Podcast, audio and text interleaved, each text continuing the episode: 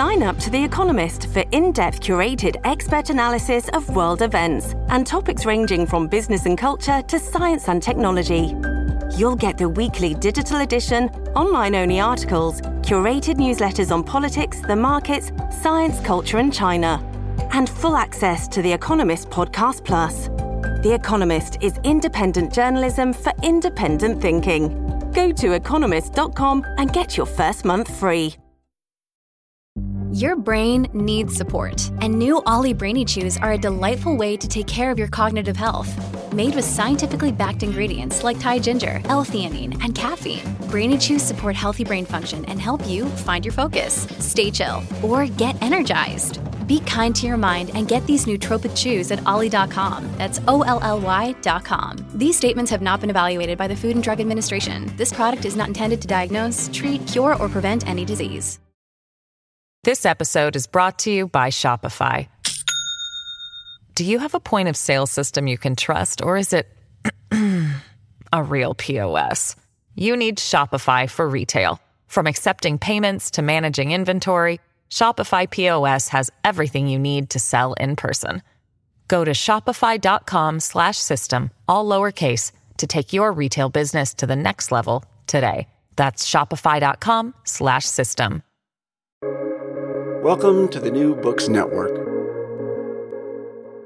Hello, everyone. Welcome to another episode of New Books Network. This is Morteza Hajizadeh, your host from Critical Theory Channel. Today, I'm honored to have Dr. Jacqueline Broad with us. Uh, Jacqueline Broad is a professor of philosophy and also the head of the Monash Philosophy Department uh, in Melbourne, Australia. Her main research uh, area is women's philosophy of the 17th and 18th centuries. Jacqueline, welcome to New Books Network. Thank you. It's nice to be here. Uh, can you please introduce yourself first? Give us a little bit background about yourself, how you became interested in philosophy, and especially how you became interested in uh, history of women's philosophy. Sure. Um, well, as you said, I'm uh, currently a professor of philosophy at Monash University in Melbourne. I grew up in Tasmania, uh, and from uh, a background that did not have any professors, in fact, did not have any uh, family members who ever went to university. Um, so I grew up not really knowing what philosophy was. Um, but in high school, uh, I actually went to a matriculation college, which, as you may know, is years 11 and 12 of a high school. Um, and at that matric, we studied European literature and we studied books like Waiting for Godot and um, Pirandello's Six Characters in Search of an author, and Dostoevsky's notes from underground, and so on. And something that emerged from reading those texts is they, they all had something in common, and, and that was that they tended to, uh, well, the characters in, in the works tended to be searching for meaning, tended to be looking for a purpose in life or um, some kind of guidelines or policies on how to live because no one seemed uh, to know how to make their lives worthwhile and I didn't realize it at the time, but it was pre- this was pretty much a, a, a, unit in philosophy that I was studying, and that only really occurred to me when I got to university, when uh, the very first um, philosophy subject I took at the University of Tasmania was called The Meaning of Life. And uh, in that unit, we looked at the possibility that you know your entire life's efforts might be rendered absurd and pointless in a moment. Um, was there some way to avoid a life that was pointless and useless and absurd? And I think I think I'm still looking for the answers for that but uh, it was a good grounding in ethical philosophy of course moral philosophy and thinking about how one should live um, so, how did my interest in women philosophers come about? Well, um, it was an unfortunate feature of my undergraduate uh, training that we never, in fact, looked at women philosophers in any of the subjects I taught. So, even that unit that I was talking about on the meaning of life, we looked at Albert Camus, we looked at Sartre, we looked at a number of figures, and of course, they were all men. And, and the University of Tasmania was not unusual at the time for having a curriculum that focused entirely on men. It was actually uh, in the 1990s, this was just a, a, standard thing. And I found it quite unusual though, because I also did English literature, where we looked at a number of women authors Jane Austen, Charlotte Bronte, Dorothy Wordsworth, Mary Shelley. We, it was pretty much 50% w- women, I think. And so I come to realize that, that philosophy had a bit of a woman problem, and in particular, they just weren't there. Um, and it's not that there weren't actually any women in the history of philosophy, that's what I soon discovered. It's just that uh, their works were being neglected by historians of philosophy. Uh, yeah, that's fascinating. Because my background is not philosophy, but I've been reading history of philosophy, and it's kind of, uh, for yeah, it's very much male dominated. And like I told you before we started recording the interview, I've been doing. I'm I'm planning to do a series of interviews on women's philosophers. So I'm doing a lot of reading, and it's just absolutely amazing. A range of a whole range of different philosophers who have also been in contact with main established male philosophers, which we'll talk about in a minute. But uh, amazingly, their names are kind of either forgotten or a lot of people don't even know about them. And one might just think that maybe they just had a random, you know, foray into philosophy. But when you read their works, they're actually engaging with very, very deep philosophical ideas, quite original and authentic. And we'll be talking about some of these uh, today. But before uh, we start talking about the book, can you tell us? First how the book came, why you decided to write a book about women philosophers, their correspondence, especially in the 17th century, and also tell us who Eileen O'Neill is because you dedicated the book to her. yeah, thanks. Thanks for asking those questions. How did the book come about? Well, I mentioned to you that it very quickly became apparent that there was this significant gap in the history of philosophy when it came to women, um, and that there was work to be done there. And as I said, it was not the case that um, there were no works, it's just that uh, they hadn't been republished, they were still in archives and rare book rooms and so on. So this book began uh, with my PhD, basically, which was uh, more than 20 years ago now. And um, I, for this purpose of my PhD, uh, I had to go and do a lot of archival research. So I was visiting manuscript archives, I was visiting rare book rooms, particularly in England and Europe. Um, today, of course, I would simply have to stay at home and search the internet, but I feel like I was very lucky at the time because none of this material was online. And I got to go and sit uh, in beautiful libraries. I got to uh, do my work in the Duke Humfrey's, uh, which is uh, the Bodleian Library. It features in uh, the Harry Potter movies. And during those visits, visits, I ended up reading a lot of letters, a lot of manuscript letters. And I quickly came to the realization that some of the most interesting contributions by women to debates of the period were going on in their correspondence. Correspondence with, uh, in some cases, quite famous and well known men uh, whose names uh, may be forgotten to us, but if you, um, if you study uh, philosophy at university, you'll you'll know the names John Locke, uh, Rene Descartes, um, Gottfried Leibniz, uh, and so on. So, some quite prominent men were the correspondents of these women. Um, and so, I wanted to bring these letters together, but it took, it took me 20 years to do it. So, so this book is, has been in the wings for a long time. I wanted to do it because I thought that if you brought them together as a collection, you could show that um, women actually did make quite a substantial contribution through uh, their correspondence to uh, the history of philosophy in the 17th century um, on a number of issues metaphysics, epistemology, philosophy of religion, ethics, um, and so on. Um, but I thought it's not enough just to put the letters out there on the internet. Okay, some of them are out there now. There's, there's photographs of their manuscripts and there's uh, you know printed transcriptions out there and so on but they needed good editing. They needed to be in modern typography. That's uh, you know a kind of typeface that we would recognise.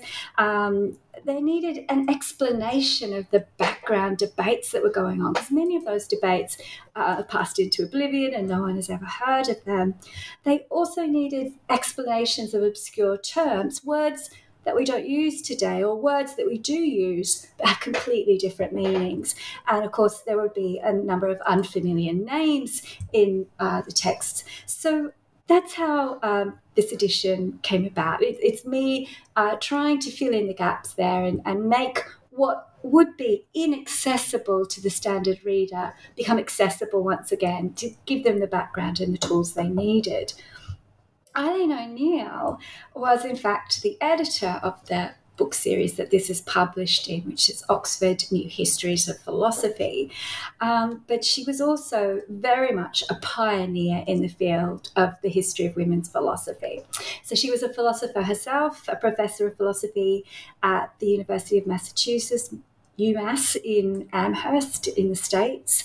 And she organized one of the first conferences on the history of women's philosophy back in 1997, so the previous century. Um, and she brought together a number of people who weren't necessarily experts on um, women philosophers, but certainly knew uh, the, the, background to um, and, and uh, the connections that a number of 17th century men had at the time. Uh, so that was an expert on Descartes talking on Elizabeth of Bohemia. Um, they, they corresponded with one another.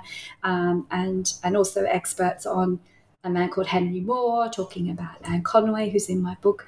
But it, so it's very exciting for me. And the first time I met Eileen, she was in fact discussing the correspondence between Locke and Masham. So um, once I got there, I knew I was in the place I needed to be. Uh, and of course, it was very lucky for me to make her acquaintance. She examined my PhD thesis. She was one of the few people in the world at the time who would have been qualified um, to examine it. And uh, she subsequently wrote letters of reference for me and supported promotion applications and things like that. So she made it possible for me to build a career studying women, which was really not a path, not a career path that anyone could possibly have taken before her and, and other uh, women in the 1990s um, came into philosophy departments and started doing this research, she made it both practically and intellectually possible for me to go on in a career on this topic. And of course, she also showed great kindness to me, and she was a great editor. And sadly, um, she died before the book was published, but it has benefited from her um, insights and her suggestions about how to order material and so on. Um, so, my book the series itself and even my career a testament to the tremendous legacy that Eileen left uh, to the history of philosophy, and that's that's why I dedicated the book. Amazing. Uh, I, have come across her name in a couple of other books, so it's really good to, to know a little bit about her. uh, so let's talk about this book a little bit. Uh, you talk about four authors here, and you discuss their, and you present their correspondence with, with, with, with other philosophers. Uh, when when you analyze their correspondence, do you feel that what does it reveal about, let's say, the depth of the thoughts? Is it that they're randomly engaging with different philosophical ideas, or do you see a trajectory and evolution, or a systematic approach to to some ideas that are of of, of interest to them? Yeah, well, at first read, some of the ideas may appear to be random. Like you just delve into the book, uh, look on the first page, you know, it does seem like women are discussing ideas that just have just uh, occurred to them. But actually, when you when you read the the body of the correspondence in the context of later developments in their thoughts, and in particular uh, in the context of printed, published works that they went on um, to, um, you know, to publish later, you can see an evolution in their thinking on certain topics. You can see recurring themes amidst all the, um, you know, the, the, usual sort of banter that goes on in letters. You can see uh, topics uh, occur again and again to give one example, um, so there, there aren't many letters from Anne Conway, um, but the letters that I have included are from a very early uh, correspondence she had with a Platonist called Henry More. And um, he's her mentor, and he's uh, he's teaching her the Cartesian philosophy. And in one letter, she just asks a series of questions, and there are no there's no attempt to answer those questions. In fact, it, it's almost as though uh, she she wants More's guidance on these questions. But um, the questions themselves are very interesting. They, they are questions such as well, if the body is sinful, which a number of uh, philosophers thought it was at the time, if it was a source of vice and, and sin and so on, then why did God create the body and join it together with this more perfect soul, this more noble part of ourselves? And that seems like an innocent uh, question to us, but when you look at the, the entire body of her work, it's a it's a kind of guiding principle that um, governs most of her writing. She's for her um, published work called The Principles of the Most Ancient and Modern Philosophy, she asks at the very beginning, what kind of world would a just and benevolent God create? Would he create a world in which there was this material thing, this let's call it body, which uh, had no life, no perception, was utterly dead, would a just and benevolent God create such a world? And she comes to the conclusion, no, of course not, because that material body could never um, improve itself. It would be incapable of its own motion. It couldn't move forward. Um, and so this forms the basis of uh, a theory that, in fact, mind uh, and intelligence, in fact, permeates the entire universe, uh, helps it to move, helps it to perceive, and so on. Um, and so, seemingly random questions turned out to be guiding thoughts uh, behind the development of her own original philosophy in her published work. Similarly, I have a series of letters by a woman called Elizabeth Burnet, and if you just open those letters up randomly too, you'll see her berating her correspondent, who was John Locke, uh, for not being charitable, not being humble in a, a long philosophical disputation he was having with another man. You might think this is just an instance of her uh, sort of telling him off, like he was basically telling me she should stay quiet in the future. But then when you look at the correspondence in the context of Burnet's later published work, which was called A Method of Devotion, she actually um, develops in that work a theory about the best way to carry out philosophical disputes. And of course, in such disagreements, one should be humble. One should have humility. One should not be proud uh, because that's going to lead to anger. You need to be charitable towards the other person's opinion. You need to be open minded. And you can see in that text that there is implicit criticism of Locke there because he himself had a similar guiding philosophy about how to carry out disagreements. And it was the same one that she was advocating uh, a philosophy of charity and humility and so on. So she was basically pressing Locke um, to follow his own advice here in the letters, seemingly um, berating him as a friend. But uh, you know, when you look at the bigger picture, you can see that here um, these seemingly random comments are actually part of a bigger picture again, I saw my role as an editor to be to point that out mm. where I could. Yeah. Mm-hmm. And and when when you analyze their letters and correspondence, so uh, what does it achieve? What kind of standard of histories does it achieve that their male counterparts do not achieve? Yeah, well, I um, I think uh, letters are really interesting, including the letters of women uh, philosophers um, as opposed to looking at uh, the standard treatises of men.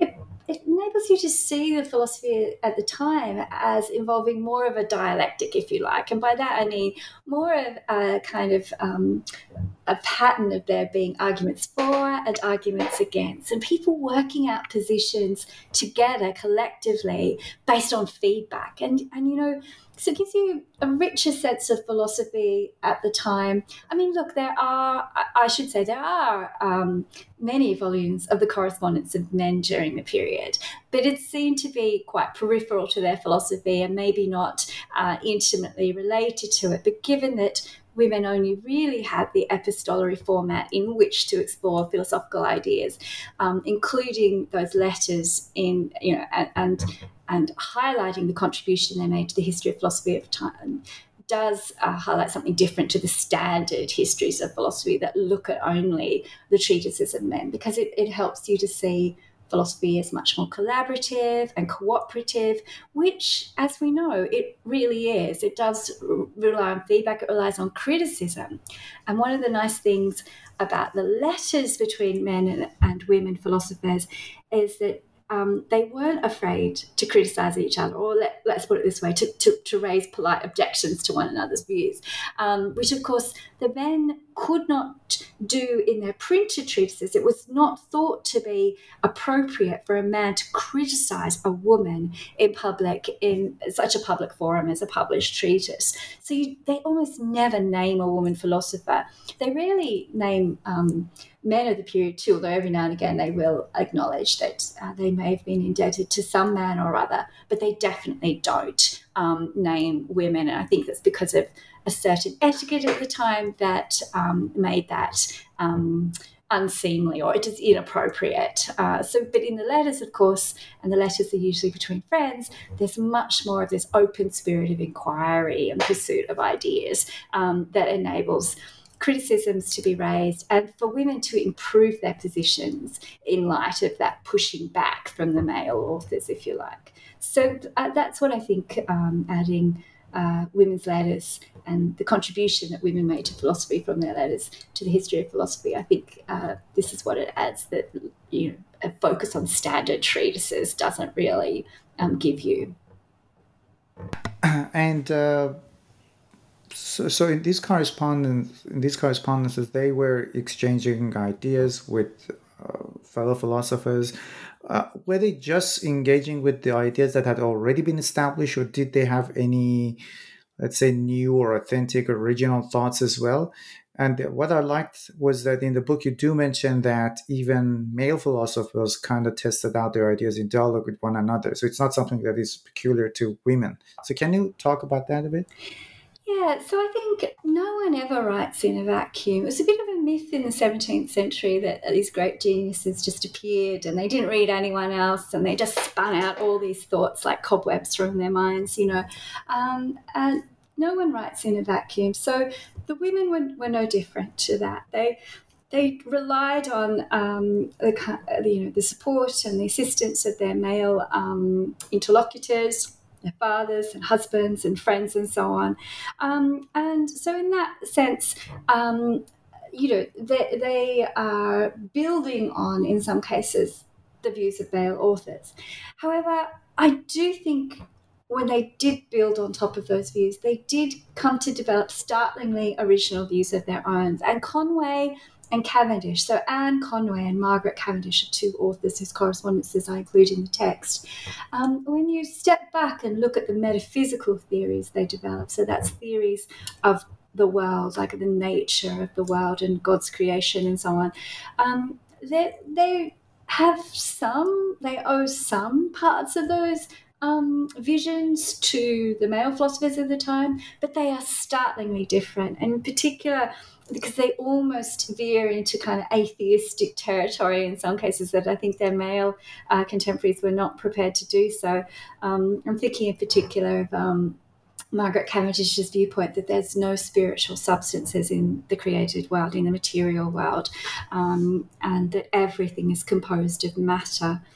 Um, but Conway too had um, this viewpoint that there's no um, substantial distinction between mind and body.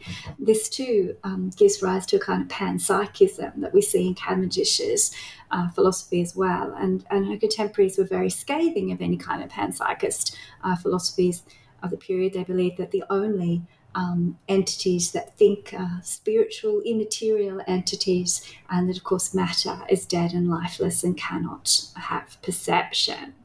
Um, so I think they were able to be quite original, and part of the reason might have been that they didn't have that stuffy scholastic education that their male peers did. They weren't working within the confines of their university education because, of course, uh, they weren't permitted uh, to attend university. In many cases, they were only educated up to about the age of 13.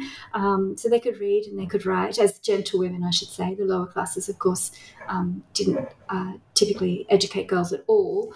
Um, and so this enabled them to, to um, you know, think a little more freely. Um, one other way in which they were original is in terms of developing feminist views. Um, they uh, that, of course, that thing doesn't come out as strongly in the letters, I should say, but in some of their published works, uh, you do find um, them using philosophy and critical tools of philosophy to raise questions about women's lack of education, but mainly, but also women's lack of freedom within marriage, and um, and also uh, various other issues that were of particular concern to women. Men do raise those questions every now and again, but not with the same force and not with the same centrality of concern in their writings. Um, so, so, did, and did they rely like on a male philosopher as a guide to help them navigate these these issues? They did, and they, they had to. So, yeah, and that's mainly for practical reasons. Um, the reasons that I was just explaining that they weren't educated in universities. So, that meant also that they didn't have very sophisticated language skills. So, so they didn't have Latin and they didn't have Greek. So, a lot of um, European philosophy in the time was written in Latin. So, if you couldn't read it, you were sort of uh, prevented, of course, from uh, engaging in philosophical reflection on those texts. So we find in one correspondence in my book uh, between More and Conway, More actually translates Descartes' Principles of Philosophy from Latin, uh, several select chapters, for the purpose of teaching Conway the Cartesian philosophy. Um, so, in that sense, yes, she was very reliant on a male mentor to help her there. Um, they also um, needed men to support them. Um, perhaps more mm, psychologically or emotionally speaking, because women were actively discouraged from pursuing learning in the period. It, let, let, me put it this way that kind of university learning, what we would see as academic um, studies. Because it, it, was just thought it would take them too far beyond their sphere. Like it was useless learning, if you get what I mean. It was a waste of their time. And of course, fathers were concerned that that would make their daughters unmarriageable. Who wants a learned woman for a wife? That was a that was a real concern in the period. And then there was another concern, uh, which I think was more myth than anything, which was that uh, too much learning would make women mad. It would send them insane. So they, there are many prejudices many obstacles to pursuing studies. They needed sympathetic men. They needed their brothers and their husbands and their fathers to help them um, navigate the philosophical terrain. Um, but of course, once they had, did have a bit of a background training, especially in the Cartesian philosophy, um, they could then go on and they then had uh, those valuable methods and critical thinking skills they needed. Um, because, of, of, course, Cartesian philosophy taught that you didn't need to go to university, you just needed to use your mind, you needed to use that natural logic. So, encouraged women to look within themselves and see that they had all the tools that they needed in order to search for truth and find wisdom and virtue through their own intellectual efforts. So, they needed the men to, to introduce them to that. And then, of course, once as I had that background and that training in Cartesian philosophy, it was a, only a simple step towards teaching themselves how to think methodically and how to think critically. Mm. And not all men have been accommodate have been accommodating or let's say uh, or, complimenting women on this because you talk about Robert Whitehall so, and his comment about women's lack of originality. Can you talk about that, please? Yeah, sure. So, um, so Robert Whitehall, I, I'm not sure who he was to tell you the truth. He's he's a nobody. He's an Oxford poet. He's an Oxford poet from 1674, but I'd never heard of him before. But there is this manuscript very interesting to me because the manuscript is called The Woman's Right, and you don't hear much talk about women's rights in the period. But when you read the manuscript, it's kind of this um, it's kind of this dialogue between Whitehall and, and, a woman who is arguing for a woman's right, and he um, is taking the negative viewpoint.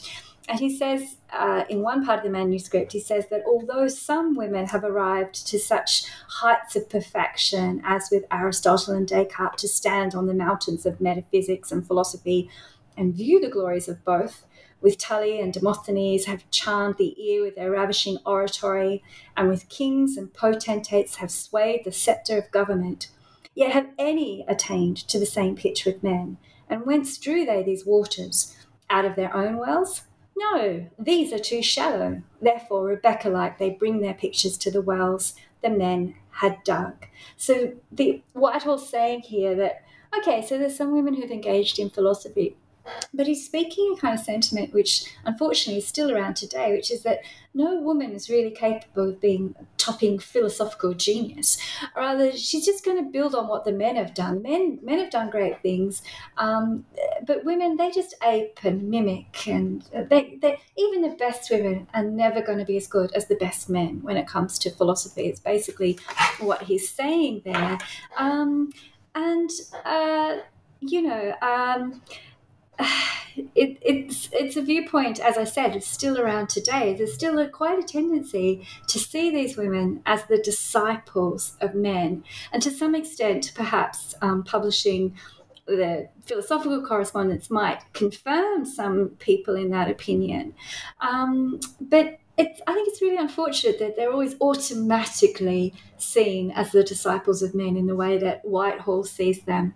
Um, men are given intellectual authority to be leaders in their field, um, to have followers and disciples, but women are almost never given that authority.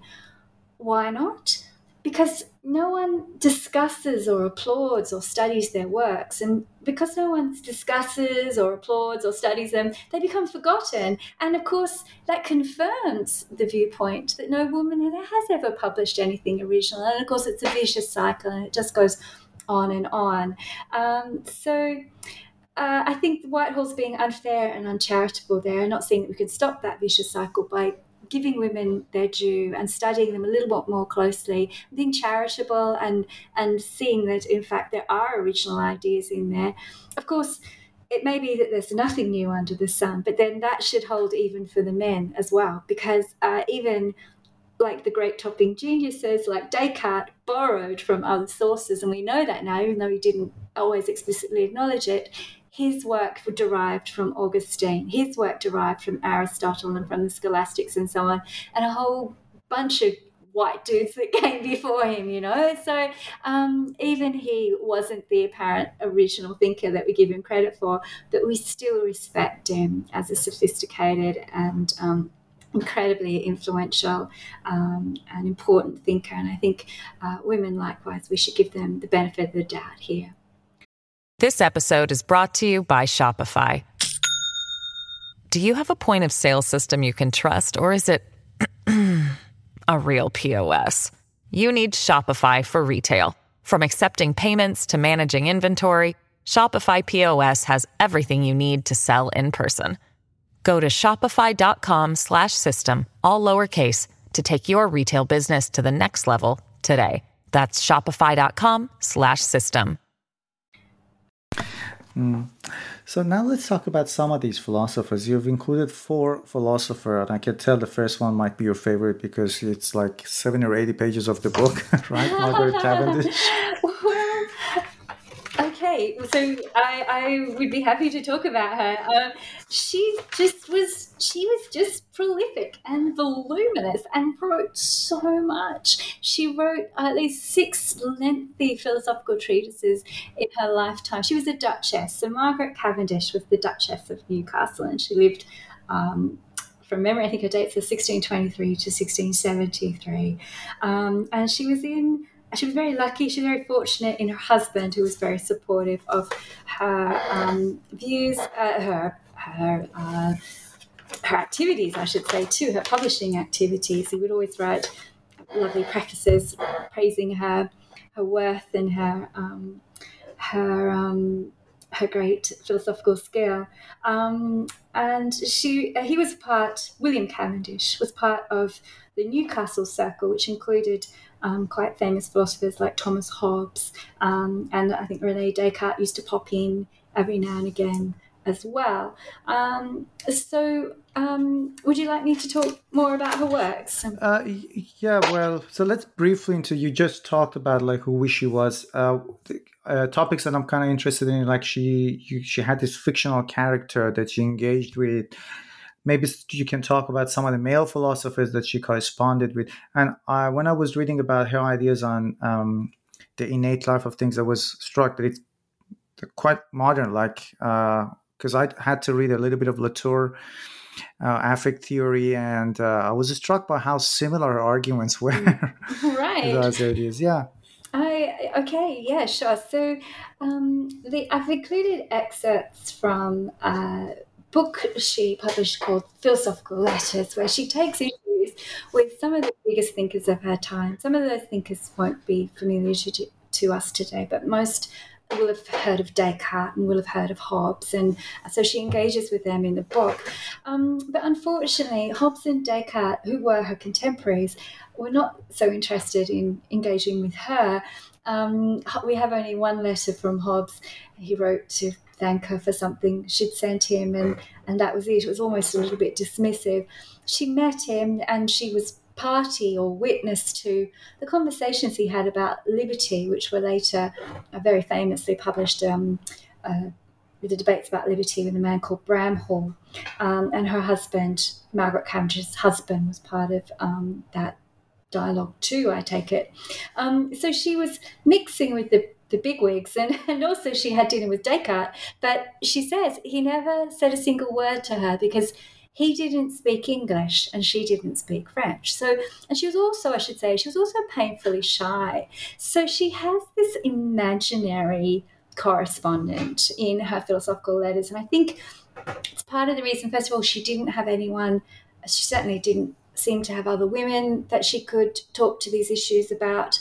Um, but she's developed this device, this imaginary pen pal, and she writes to this person, and this person just happens to ask the best kind of questions so that Margaret Cavendish can spell out her views on all these philosophers, and in the process of spelling out uh, where she stands in relation to these male philosophers' views, she spells out her own uh, philosophy. So I think it's very convenient for her to have this device because this woman um, uh, presumably this woman correspondent she has, she just calls her madam, has no schooling, uh, has perhaps no intimate knowledge of the scholastic philosophy and terminology that a male correspondent would have had. And she just asks her questions about Margaret Cavendish's ideas. So um, it's a convenient tool. It's a little bit artificial, of course, because these are just, um, you know, in a way, it's also just a way of. Um, presenting the work without having to have a structure because it's just letter after letter and there's just um, there's no real method or consistency there in how the ideas are discussed and there's a lot of repetition. Uh, it's still a lot of fun um, to read. Yeah. Oh well would you like me now to sorry perhaps we should have this part edited out where because of course you asked me what the content of the her philosophy was and you thought it sounded very modern shall i start uh, sorry, you've gone. Uh, you've... Oh, sorry, uh, my microphone was on mute. Yeah, I forgot to unmute. I understand. That's yes. all right. We can we can edit this out. That's fine. So, uh, I yeah, I'm actually interested to know more about her ideas as well. And like you said, she talked about uh, the the innate life of things, if I'm not That's mistaken. Right. Yeah. That's right. Um, so, uh, yes, it's a it's a very um, it's a very original theory, but it also has some affinity to the Stoic philosophy. So, her viewpoint is that the entire universe is composed of matter, of physical substance, but that substance has two kind of principles um, innate in it, if you like. It has an active principle and, and a passive one, so to speak. There's animate matter, and that's made up of reason and sense. And then there's inanimate matter, um, which is the dull material that the animate matter acts on and shapes and designs and so on. Um, so uh, the idea behind this philosophy is that it is essentially panpsychist. Take any particle of matter you like, and it's composed of life and sense and reason and intelligence. Maybe not the same intelligence that you and I have because we're uh, composed as um, sophisticated human beings with uh, conscious minds and so on, but there's nevertheless a mental aspect to every particle of matter in the universe. Um, and so this influences her causal theory. She, you know, we think that. Um, when you um, uh, you know um, see something, see a sheep, um, that there uh, you know, or at least our contemporaries thought there are certain particles that uh, interact with your eye. And uh, she actually thought that your eye does the active work there of patterning out what it sees. There's something um, alive within uh, material substance that enables it to imitate uh, what it sees. A, a, bizarre kind of causal theory, but not not um, so um, not so um, beyond the realms of possibility. Uh, there are some philosophers who hold views that are not unlike hers. I mean, you mentioned that you saw similarities in uh, one author, and there are certainly panpsychists today who are keen to defend the theory from the usual kind of objections it gets, like, oh, does that mean when we tread on rocks in the streets that they're crying out in pain, but we can't hear them, kind of thing? You know, they. Um, she tries to address those kind of absurdities in her work as well. Um, so highly original uh, viewpoint, like almost nothing else in the period um, developed from her opposition to some of these figures who see matter as, as dead and lifeless and without perception. And uh, she also was, she, she also kind of like her ideas about these uh, these issues evolved, and she changed later on her ideas, as you have pointed out in her correspondence. So you can see that maybe they are uh, critical of their own work constantly yeah. trying to kind of improve upon that? Yeah, totally. Because when she first began, she was actually an atomist. So that was that was typical of the Newcastle circle I was talking about. There were atomists amongst that group. Um, uh, Gassendi, Gassendi, uh, French thinker, he was uh, an atomist who, an Epicurean atomist who was part of that group and so on. She moved away from that and she moved away from this viewpoint, first of all, that there are atoms. So she, she moved to a theory that, in fact, that nature, the material world, took place in a plenum, so there were no no vacuums. And then she also um, she also eliminated the language of spirits from her, um, her philosophy. So many of her contemporaries thought that spirits in nature were responsible for all the life, emotion, material things. So yes, there is this dead material substance. Let's call it matter or body. Um, how does it get moving? Like this is one of the puzzles of the period. Like how does it spark into life and and her contemporaries thought it was spiritual substance that did that, that had, um, you know, it could give things force and energy and so on. But she thought it was inherent to matter itself because all matter is alive in some respect and all of it has this designing force permeated throughout it. Um, so, uh, yes, so um, she, uh, she developed her theory to get rid of those spirits. So that, that's there early on. The kind of the kind almost like the kind of theory her contemporaries were developing. But she got bolder, and she uh, I think the um, correspondences and uh, she did actually have some real correspondences with men, I should add, with Charleton and and Glanvill, and there I've included letters in the volume. These gave her uh, the confidence, I think, to develop her own views. And of course, I think just naturally you get older and you and you give up on trying to um, please others and you uh, go out there and you develop your own uh, philosophy, which unfortunately for her was kind of branded her a bit of a heretic and an atheist. But of course, she was a duchess, so no one said that to her face. So mm. she was hmm. pretty safe. uh, let's talk about Anne Conway. She also had like some great ideas on the idea of God and creation. So, and she was also in touch with Henry More. Um, so That's maybe, right. Yeah. yeah. So they all. So so she lived around the same time as um, Margaret Cavendish as well, and in fact, she knew of her. I don't think she wanted to associate with her terribly much, which is a bit unfortunate because she would have been the perfect correspondent, and Cavendish wouldn't have had to have imagined um, her female correspondent in the philosophical letters. Um, Anne Conway was um, a, a, woman who uh, met uh, this man, Henry More, when she was in her late teens. He was the tutor of her brother at Christ College, Cambridge. So he was a Platonist, a very learned man. They struck up a friendship, and um, in the letters I've included in the volume, you can see him um, giving her one of the very first uh, Cartesian correspondence courses. So, a, a, correspondence course on Descartes' philosophy uh, the principles of philosophy, which, as I said earlier, he translated for her. And um, this enabled her uh, to, again, to develop a kind of confidence to develop her own views. And in her later philosophy, interestingly, she actually takes issue with a number of Henry More's ideas. So, as I said, um, she was principally concerned with what kind of world would a just and benevolent God create. And Henry More thought that. Uh, you know, in the created world, there were minds and there were bodies, and they interacted by means of this vital congruity. And every now and again, um, the well, um, not just every now and again, but in every um, different level of life, uh, spirits would take bodies as their terrestrial vehicles and use them. Um, until, of course, those vehicles died and they had to move on to some other sphere. And she thought this was uh, nonsense, um, that in fact all of creation emanates from the divine. So it was an emanative uh, model of causation here, where all life and matter uh, that takes place in the universe emanates from God's life and matter, um, well, God isn't a material being, but God's life and um, activity, let's say. Um, and uh, this led to her to have radical differences with More. There's, there aren't just uh, spiritual things out there that have to take a, a body as a vehicle in order to um, move in the material world.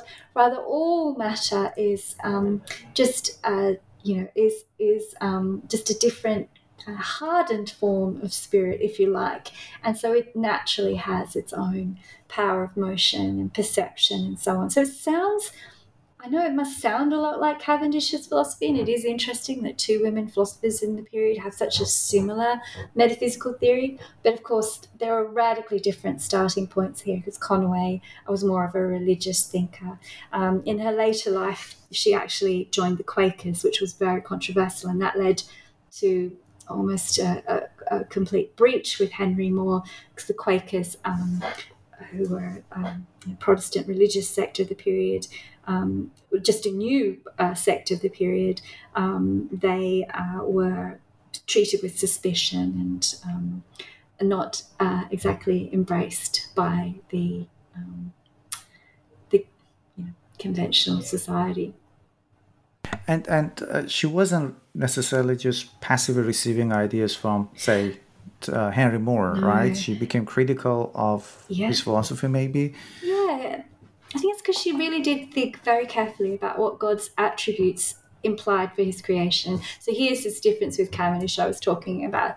Cavendish just says, let's just put spiritual substance aside and let's put God aside in all supernatural things including witches and demons. She didn't believe in any of that, but many of her contemporaries did. But Conway, on the other hand, starts with God and she builds her entire philosophy on the basis of what a just and benevolent God, what kind of creation he would have. And of course, he would have one that uh, did not condemn people to hell for all time. So this was very radical view of the period. Would give every life form an opportunity to improve itself, to become better, um, and of course she she also posited um, an intermediary between God and His creation that he, she variously called middle nature or uh, or Christ, Jesus Christ. Um, so um, it, it, this led to radical differences between her and More. just this very starting point. I think she thought that More should have started there because he did believe in a just and benevolent God, and he really did need to think more about what God's justice would imply for created things, and that they all needed to share in God's attributes in some way or reflect God's attributes. And she she um, became bold enough in her later works to actively criticize the fact that he didn't follow through on those implications in his own philosophy. Hmm. Um, how about uh, the next, the third philosophy to talk about in the book? Uh, if I'm pronouncing the name correctly, Damaris Cudworth Masham, right? Yes, yeah. I, I, just, I'm Australian. Uh, you know, I just, I just go for it in, in bold Australian. I just call it Damaris Masham, Damaris Masham. Um, but there's some controversy about that because when I recall, uh, one scholar um, took issue with calling her Masham and um, said, uh, Masham is something you do to potatoes. It is Marsham. So Good's Queen English is Marsham, but there's no R there. To, to Australian, it's Masham. So Damaris Masham was a moral philosopher of the time. She was a close friend of a very famous uh, British philosopher, John Locke, whose ideas uh, we still discuss today. Um, she was very fortunate to have met him in her early 20s, and um, she met him through mutual friends. And he immediately had to go into exile because he was plotting a revolution. the, the um, the, the stories vary on that. But he, he went into exile because um, he didn't feel welcome in England, and they corresponded during that period while he was away. And when he came back, um, he met uh, with Lady Masham and her husband, and they invited him to come and stay at his house. And he, he spent his final years, uh, the final uh, 15 years or so of his life, um, at uh, their estate. And uh, of course, Masham benefited greatly from having him as a daily interlocutor, and he benefited from having her as um, someone to converse with about his ideas. He he edited and revised many of his books while he lived with her. Um, and um, she was, in fact, herself the daughter of a philosopher, uh, another of the Cambridge Platonists, uh, friend of Henry More's, Ralph Cudworth. Um, so she would likely have had a better education in philosophy than most women of her time. She lived in the rarefied um, atmosphere of Christ College at Cambridge. So she's one of the few women at the time who would have um, had some familiarity and closeness with academic philosophy at the period. Um, and so I think this made her a very, uh, very good companion to Locke in his final decade or so of life and and they also uh, she, she also had some disagreements with John Locke, and, and and and it's great to know that they were not just simply passively be yeah. receiving those ideas. Yeah. She actively criticized. yeah, she uh, did. I think he John found Locke. her beneficial for that. Again, it just goes to show how collaborative and cooperative philosophy is, even in a period that valorized that wholly original, independent approach to philosophy that John Locke and, and people like him were advocating. So yeah, they in the letters that I've included, they begin with a quarrel. It's a very friendly quarrel, but um, there's something at stake here because he's kind of challenging her upbringing in that Platonist epistemology that she was so familiar with. One of her Platonist contemporaries, uh, John Smith, had argued that the very highest state of knowledge was one in which you were so purified, you had, you know, you had engaged in this kind of meditative life, which meant that you had opened yourself up to receive direct divine inspiration from God. And so they were arguing about is this the highest kind of knowledge? And Locke's viewpoint, if you if anyone's read Locke, they'll know straight away that he would say this just doesn't qualify as knowledge. It doesn't qualify as knowledge because um, knowledge is something that God gives to us indirectly um, by bestowing us with the capacity for reason that we then use uh, to, um, you know, uh, to to fathom uh, certain truths and so on. And God doesn't doesn't doesn't give us direct inspiration. Of course, Locke's worry was that um, this these claims to direct divine inspiration gave rise to political controversies and religious ones or religious political controversies in which certain groups of people claim to have the truth directly delivered to them by God. And they were not beholden to reason. They didn't have to give rational arguments for their beliefs. And this was very troubling because uh, Locke thought that all beliefs needed to be um, passed by the touchstone of reason. Um, and you could come up with any kind of uh, contradiction here and, and have it believed. Uh, so he was he was a great opponent of um, contradictory ideas in religion that people just believed blindly without questioning. And of course, this left him open to um, charges of heresy and charges of irreligion in his works because he was so keen to challenge um, these baseless um, religious ideas that were not compatible with reason. But Masham's interesting because she doesn't want to say outright that the uh, philosophers of her upbringing were um, were kind of religious fanatics who didn't, I think, uh, you know, didn't uh, follow reason, were not obedient to reason. She said she she made him kind of come to this kind of compromise position where he allowed that it could be knowledge, direct divine inspiration could constitute knowledge, provided that it was compatible with reason and didn't introduce any ridiculous, absurd, contradictory ideas. So um, he did, in fact, uh, we know because he published um, a, an additional chapter to one of his most famous works where he discussed this issue, we know that he thought about it a bit more carefully and that she may very well have influenced him to take a more moderate position on, on divine inspiration. Um, so, uh, in that case, it, the disagreements worked both ways. She eventually came around to his way of thinking about reason as a natural faculty given to us by God, and certainly didn't have any um, kind of religious notions of knowledge creeping into her later epistemology. Mm. And the last person you discuss is Elizabeth Berkeley Burnet, or Burnet, if I'm, I hope I'm pronouncing it correctly.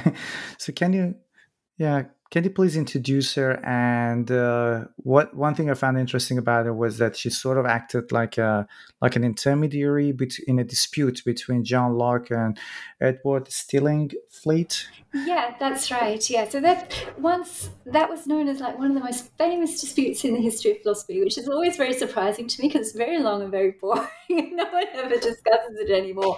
But the, at the time, it was a hugely famous dispute. So um, John Locke, uh, so uh, the live-in uh, friend of uh, Masham that we were just discussing he he wrote a very famous book, The Essay Concerning Human Understanding, and uh, he said he had heard before he published it that uh, a great storm was coming against it um, because people thought that some of those ideas that he had concerning knowledge and reason and so on, and the limits of human understanding, would lend themselves to skeptical and atheistic ideas. And uh, history in some ways has kind of proven his critics right to some extent, but at the time he was very keen to defend himself. So when this man, Edward Stillingfleet, came out, the Bishop of Worcester came out and and pointed to the fact that his ideas undermined the doctrine of the Trinity, the seemingly contradictory idea that there are three persons within one person, and uh, of course the immateriality and the Im- immortality of the soul Locke thought that we couldn't have an idea of the essence of the soul, and that was thought to be extremely controversial for arguments that the soul would continue to live after the body had died. And also, he is thought to have undermined one of the key proofs for the existence of God based upon the idea of God. So there are a number of extremely controversial points in in Locke's um, uh, essay. And uh, the man who attacked him, Stillingfleet, we don't really remember him today, but he carried a lot more weight and authority than Locke did at the time. Locke was still pretty much a newcomer and wasn't the giant uh, that we see him today. So he's keen to defend himself, and uh, but he was very quick to anger. In fact, I mean, Locke seems like a very lovely man, but all his, all his friends comment that perhaps if he was prone to one vice, it was that he was very quick to get uh, upset about things and angry. And so he was quite angry and resentful at the way Stillingfleet presented his epistemology, his theory of knowledge in uh, Stillingfleet's work. And uh, and then we have Elizabeth Burnet come in the middle of the debate, friend to Stillingfleet and friend to Locke.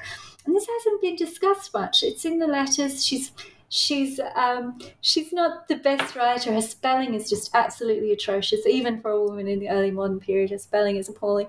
But she enters into this debate and she tells him that he's gone too far, that he's misrepresenting Stillingfleet's arguments, deliberately and willfully misunderstanding what this man is saying, and not showing the least bit of charity. Could he please stop doing that? In fact, it would be better, she says, if he didn't say anything at all.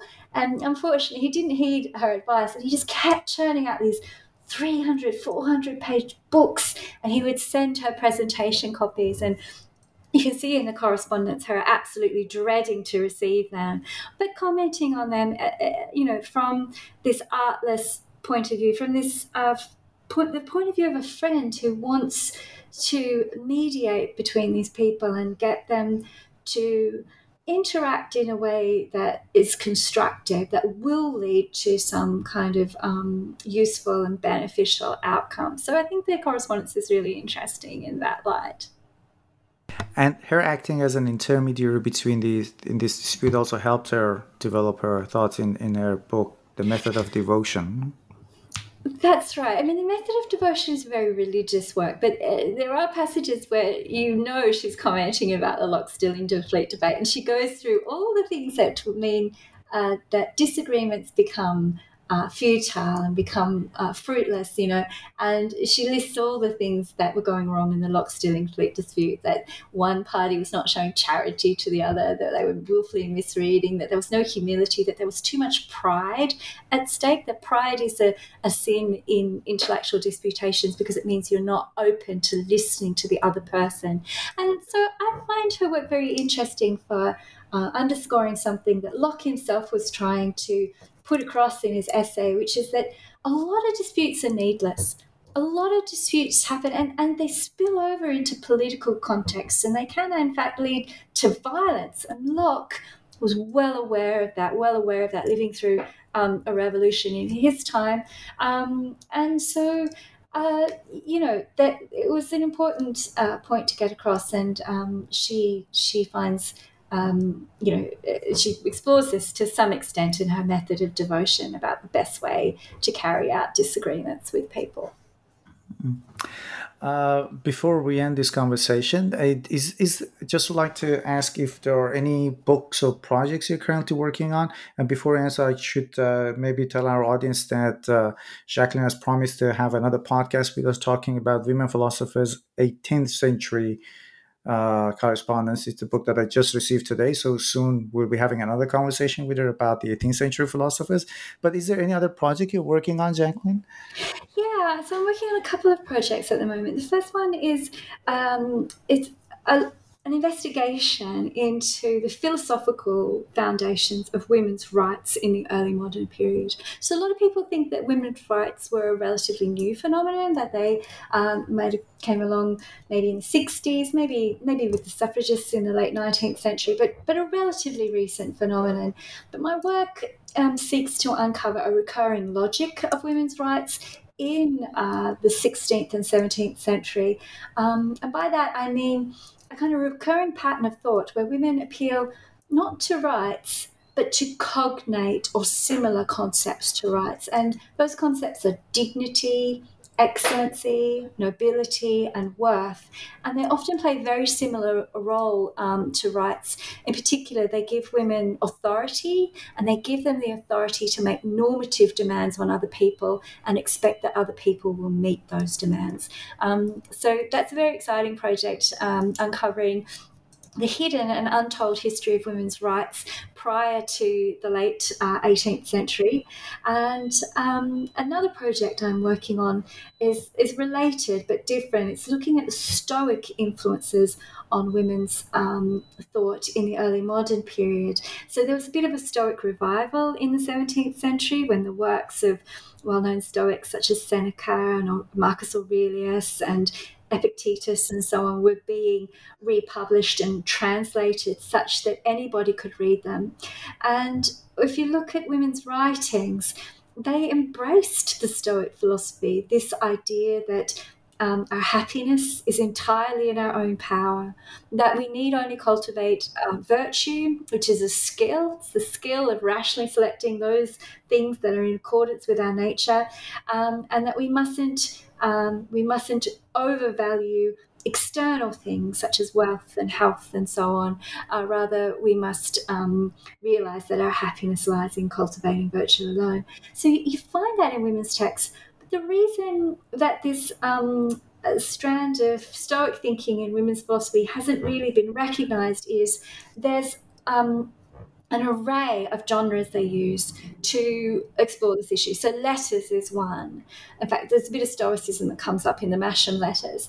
Um, they also explore it in their poetry, in their religious works, their conduct manuals, their educational treatises, and so on. So, this is one of the things that has led to women kind of being marginalized in the history of philosophy, I think back in the day, back in the 17th century, even the male philosophers wrote their philosophy in poetry. They used a variety of genres. They were certainly uh, publishing collections of letters and essays and so on. And we seem to have forgotten that by, by just concentrating on the standard philosophical treatise. So if you go to different genres, that goes some way towards um, you know, reintroducing women into the history of philosophy, reincorporating them, and and showing that they did make a valuable contribution to the shaping and development of philosophy in their time. Professor Jacqueline Broad, thank you very much for uh, taking the time to talk with us uh, about your wonderful book. Thanks so much. I really enjoyed it. Thank you.